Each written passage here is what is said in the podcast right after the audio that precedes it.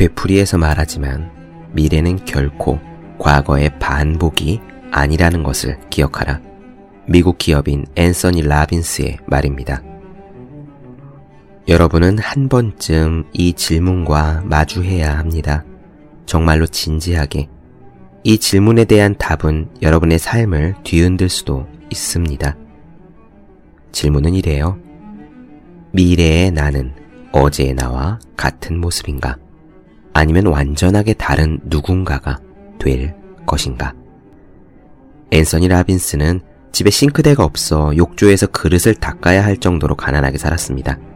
하지만 지금은 라빈스 재단의 회장으로 헬기를 타고 전 세계를 누비죠. 기적과 같은 변화는 한 가지 깨달음에서 시작됐습니다. 미래의 나는 과거의 나와 다를 수 있다. 그리고 그것은 현재의 의지가 만드는 것이다. 공부에 대해 생각해 봅시다. 과거의 공부량이 현재의 실력을 만들었습니다. 여러분이 수학에 자신이 없다면 수학 공부를 허투루 한 탓이고 여러분이 외국인을 애써 피하는 것은 영어 공부를 소홀히 한 탓입니다. 그러나 미래는 다를 수 있습니다. 미래의 실력은 현재의 공부량이 만드는 것이기 때문입니다. 지금까지 잘해온 사람이 계속 잘한다고 장담할 수 없듯 늘 바닥을 맴돌았다고 앞으로도 그러리란 법은 없습니다. 그것은 오로지 현재 어떻게 공부하기로 결심하느냐에 달려있는 문제지요. 여러분의 미래는 과거의 반복이 아닙니다. 여러분이 오늘을 어떻게 살았는지 그것이 미래를 결정합니다. 그러니 지금부터라도 공부를 시작하길 여러분은 완전히 다른 누군가가 될 수 있습니다. 365 공비타민 미래는 과거의 반복이 아니다. 의한 대목으로 시작합니다.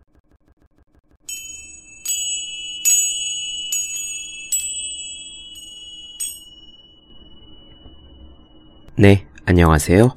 본격 공부자극 팟캐스트 서울대는 어떻게 공부하는가 한지우입니다. 우리는 지금 코이케 류노스케 스님의 행복하게 일하는 연습을 나눠드리고 있습니다. 오늘은 직장에서 주변 사람들 때문에 스트레스 받는 일로 그런 이야기로 시작해 볼까 합니다. 직장에서 물론 일이 힘든 경우도 있지만 일반적으로 더 힘든 것은 사람이라고 하죠. 일이 아니라 사람 때문에 지친다라는 말도 합니다. 솔직히 말해서요, 좋은 사람과 함께하면, 마음이 맞는 사람하고 함께 일하면은요, 일이 아무리 힘들어도 하는 재미가 있습니다. 보람도 있고요, 서로 토닥토닥 하기도 하고, 해보신 분들 아시지 않습니까?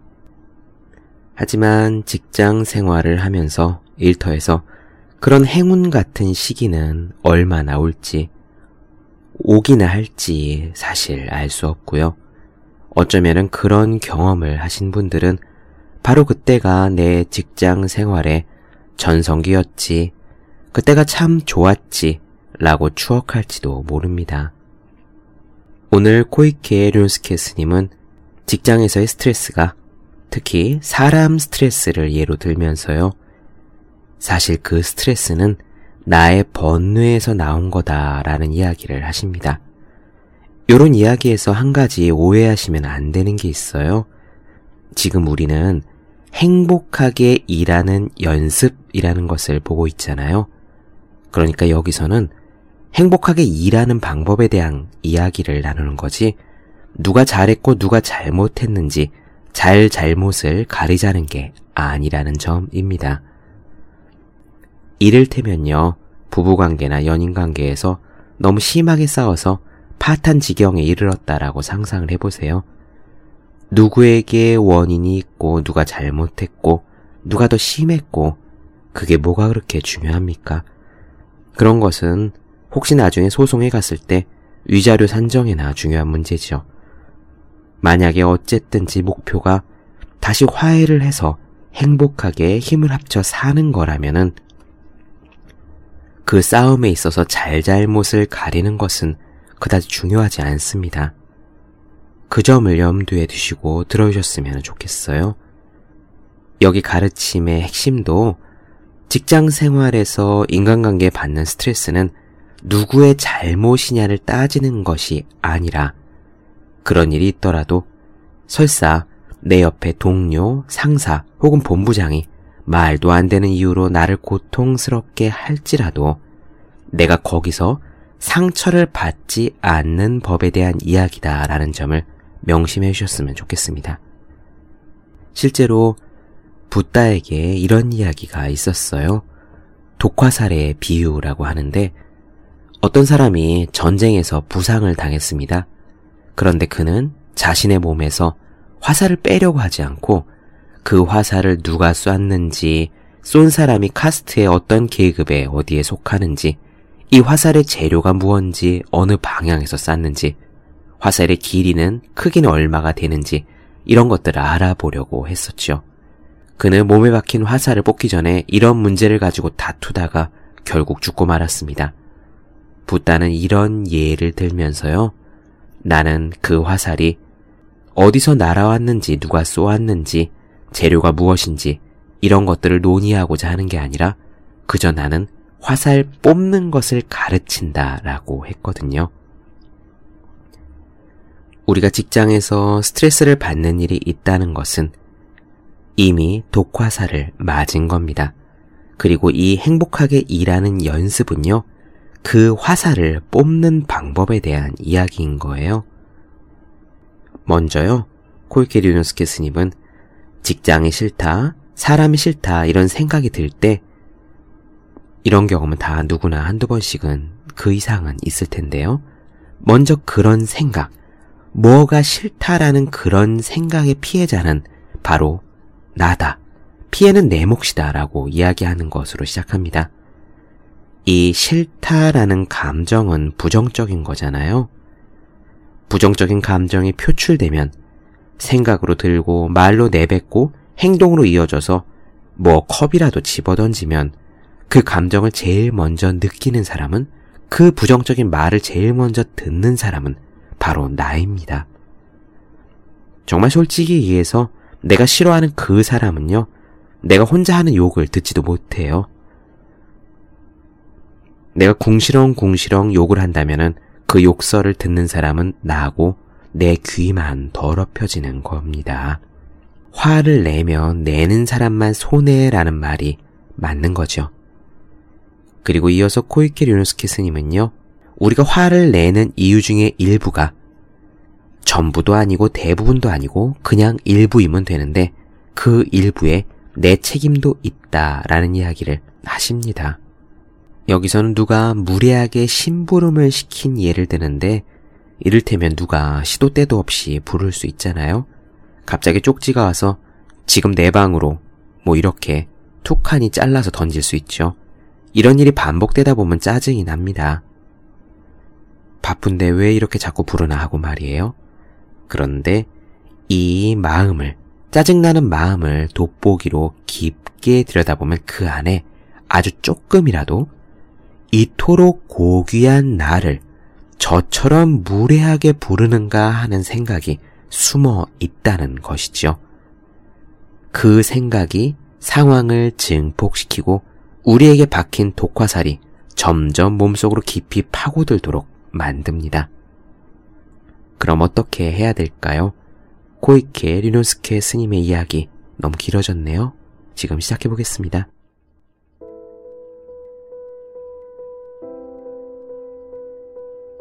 싫어하는 마음의 피해는 내 몫이다. 직장에 너무나 꼴보기 싫은 사람이 있는데 그 사람만 보면 마음이 안정되지 않아서 죽겠다라든가 직장에서의 인간관계가 원활하지 못해 마음이 안정되지 못하고 일하기가 힘들다. 라든가 혹은 좀 더 직설적으로 나는 집단 따돌림을 당하고 있다라거나 상사가 나를 못 살게 군다라는 등 직장에서 생기는 고민의 형태는 여러 가지이다. 인간 관계로 인한 불만은 직장인 고민 중에 베스트 3 안에 들어가지 않을까? 어느 날 신문사에 취재를 받은 적이 있다. 취재를 나온 기자와 대화를 나누던 중에 그가 말하기를 직장에서 바로 옆자리에 너무도 꼴보기 싫은 사람이 앉아 있는데 일하고 있는 동안에 그 사람이 시야에 들어오는 것만으로도 기분이 나빠져서 일이 손에 잡히지 않는다라고 했다. 그 사람이 너무나 미워서 눈치채지 못하도록 교묘하게 칸막이를 치고 시야에 들어오지 않도록 노력한다는 거다. 그런데 그런 식으로 상대방을 시야에서 추방시켜 버리면 모든 문제가 해결될까? 물론 그건 아니다. 왜냐하면 칸막이로 눈을 가리고 있는 동안에도 마음속의 잠재의식에서는 아, 정말 꼴도 보기 싫다. 저 인간 얼굴은 보고 싶지 않으니 이 칸막이를 계속 세워둬야지. 라는 부정적인 에너지가 꿈틀거리기 때문이다. 표면적으로는 그런 점을 느끼지 못한다고 할지라도 마음속 깊이에서는 항상 정말 싫어, 정말 싫다라는 부정적인 기운의 에너지가 불타고 있기 때문에 마음의 에너지 중 절반 정도는 그런 부정적인 에너지에 빼앗기게 된다. 그러므로 지금 눈앞의 일들을 처리하는 데에는 자신이 가지고 있는 힘의 일부만을 쏟아부을 수밖에 없는 것이다. 여기서 지금 일부라고 했지만 실제로 부정적인 생각은 그 밖에 부정적인 잡념들이 잇따라 생겨나고 마음이 흐트러지게 만드는 불씨를 제공한다. 이런 이유로 일의 완성도는 점점 떨어져 가는 것이다. 누군가를 싫어한다고 할 때 그 피해는 고스란히 나의 일, 나의 몫으로 돌아온다. 당신의 옆자리에 꼴도 보기 싫은 사람이 앉아 있다면 그가 다른 모두에게도 똑같이 싫은 사람일까? 아니, 결코 그렇지 않다. 물론 그 사람이 성격이 원체 까칠하거나 일을 할때 요령이 잼병이거나 남에게 신뢰가 되는 말을 아무렇지도 않게 툭툭 던진다던가 옷을 이상하게 입고 다녀서 꼴 보기 싫다던가 뭔가 불쾌함을 유발하는 원인을 제공할 수는 있다. 그 사람이 그럴 수는 있다. 그러나 그런 요소 자체가 불쾌함은 아니다.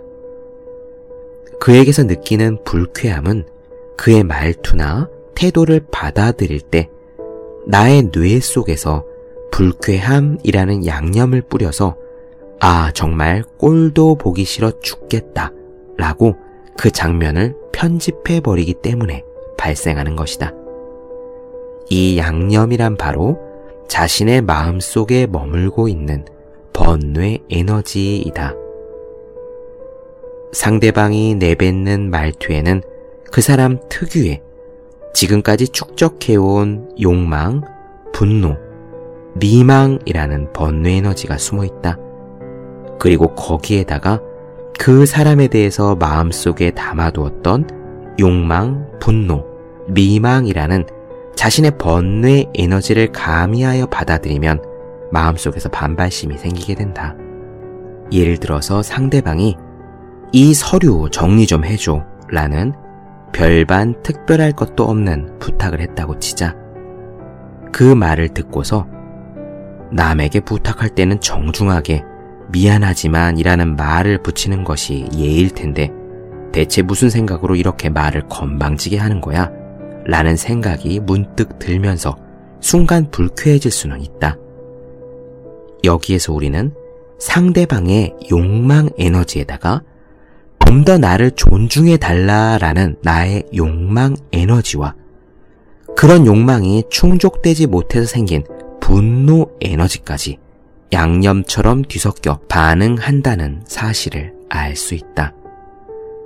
그렇기 때문에 분노의 번뇌 에너지가 그다지 많이 활성화되지 않은 사람이라면 앞서의 예처럼 다소 무례하게 여길 수 있는 말투로 부탁을 받았다고 해도 선뜻 예 뭐 그러죠 뭐 라며 살짝 미소까지 지어서 대답할지도 모른다.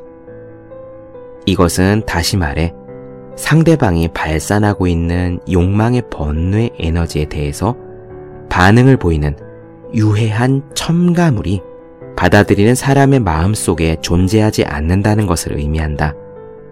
이런 번뇌 에너지는 이토록 훌륭한 나에 대해서 존경심을 담아서 대하지 않으면 결코 용서하지 않겠다는 욕망 에너지에 기초한 오만, 즉, 자존심의 번뇌인 것이다. 이 자존심의 번뇌가 부정적인 감정을 만들어내는 근원이 된다.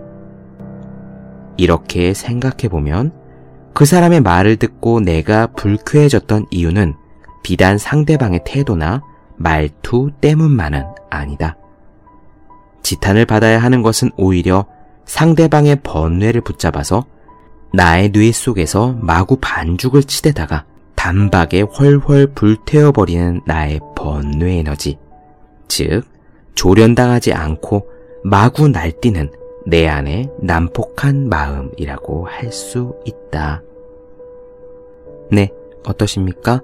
누군가에게 불쾌한 말을 들었을 때 내가 화가 나는 원인을 곰곰이 따져보면 그 사람의 행동 자체가 문제가 아니라 그로 인한 나의 반응 그리고 내 마음 안에 숨겨져 있는 어떤 번뇌 에너지가 문제다라는 이야기 조금 공감이 가시나요? 저는 이 부분을 들으면서 장자에 나오는 빈 배 이야기가 떠올랐습니다. 이런 얘기예요. 누군가 배를 타고 강을 건너고 있습니다. 날씨가 좋고 바람이 좋아서 배 위에서 잠시 노를 놓고 누워서 자고 있는데 갑자기 상류에서 배가 둥둥 떠내려와 자기 배에 부딪혔다고 해봅시다. 자고 있던 사람은 쿵 하는 소리에 깜짝 놀라 일어나 보겠죠. 그런데 자기 배에 부딪힌 그 배가 빈 배였다고 해보지요. 그러면 이 사람은 그 배를 보고 화낼 일이 없습니다.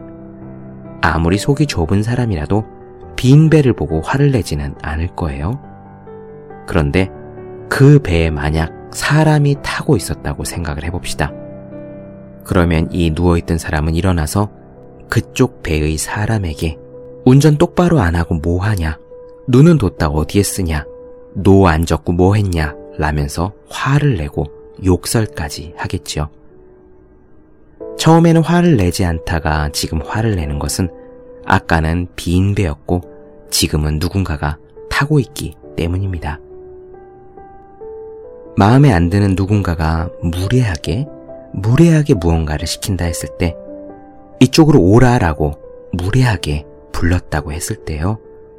그 사람이 나를 부르는 것이 아니라 장자의 빈 배처럼 그냥 빈 공간에 내가 갈 일이 있어서 그냥 간다. 운동한다 생각해서 간다.